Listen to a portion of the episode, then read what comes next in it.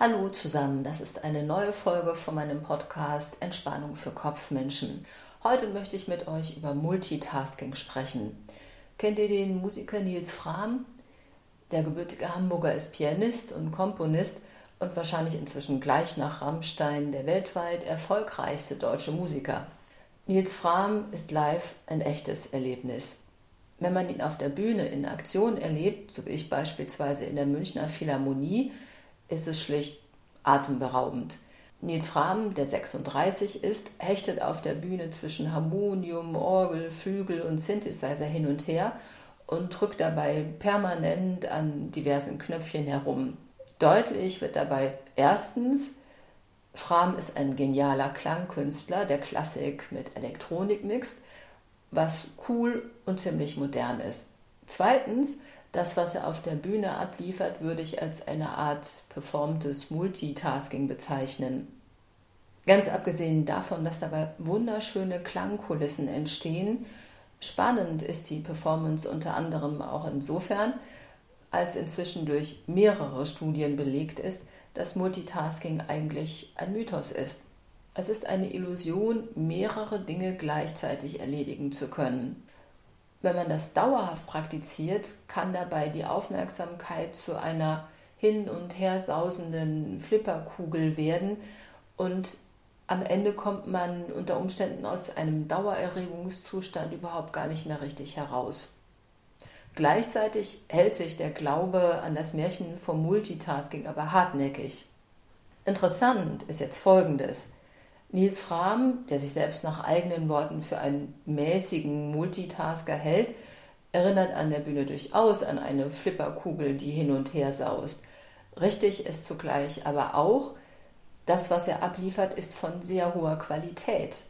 Eine mögliche Erklärung für dieses Phänomen haben jetzt US-Forscher geliefert. Demnach ist der Mensch zwar nicht für das Multitasking geschaffen, aber der Glaube daran kann Berge versetzen. Mit anderen Worten, dadurch, dass man es Multitasking nennt, betrachtet man die Aufgaben positiver und wird deshalb auch leistungsfähiger. Fram ist dafür tatsächlich ein beeindruckendes Beispiel. Nicht erwähnt habe ich bisher den Kontrast zwischen dem hin und her wirbelnden Nils Fram und dem Publikum, das in der ausverkauften Philharmonie still auf seinen Plätzen sitzen muss. Das ist ein Kontrast, der kaum größer sein könnte. Unter den rund 2500 Zuschauern sind ziemlich viele junge, hippe Leute, die zu einer Generation gehören, der man ja gerne nachsagt, dass sie permanent mit ihren Smartphones beschäftigt ist und kaum still sitzen kann.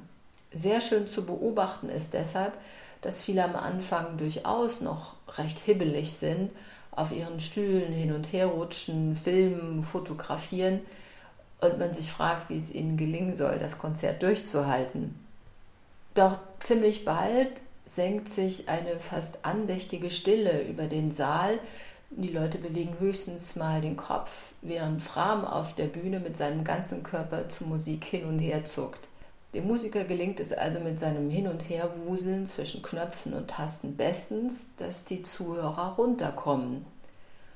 Man lässt die Gedanken schweifen, man driftet ab und Geist und Körper kommen tatsächlich zur Ruhe.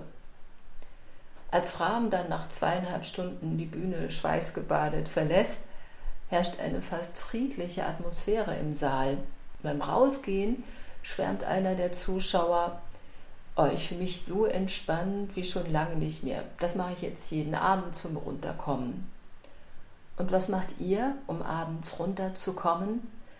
Ich sage Tschüss und Servus bis zum nächsten Mal. Eure Sonja.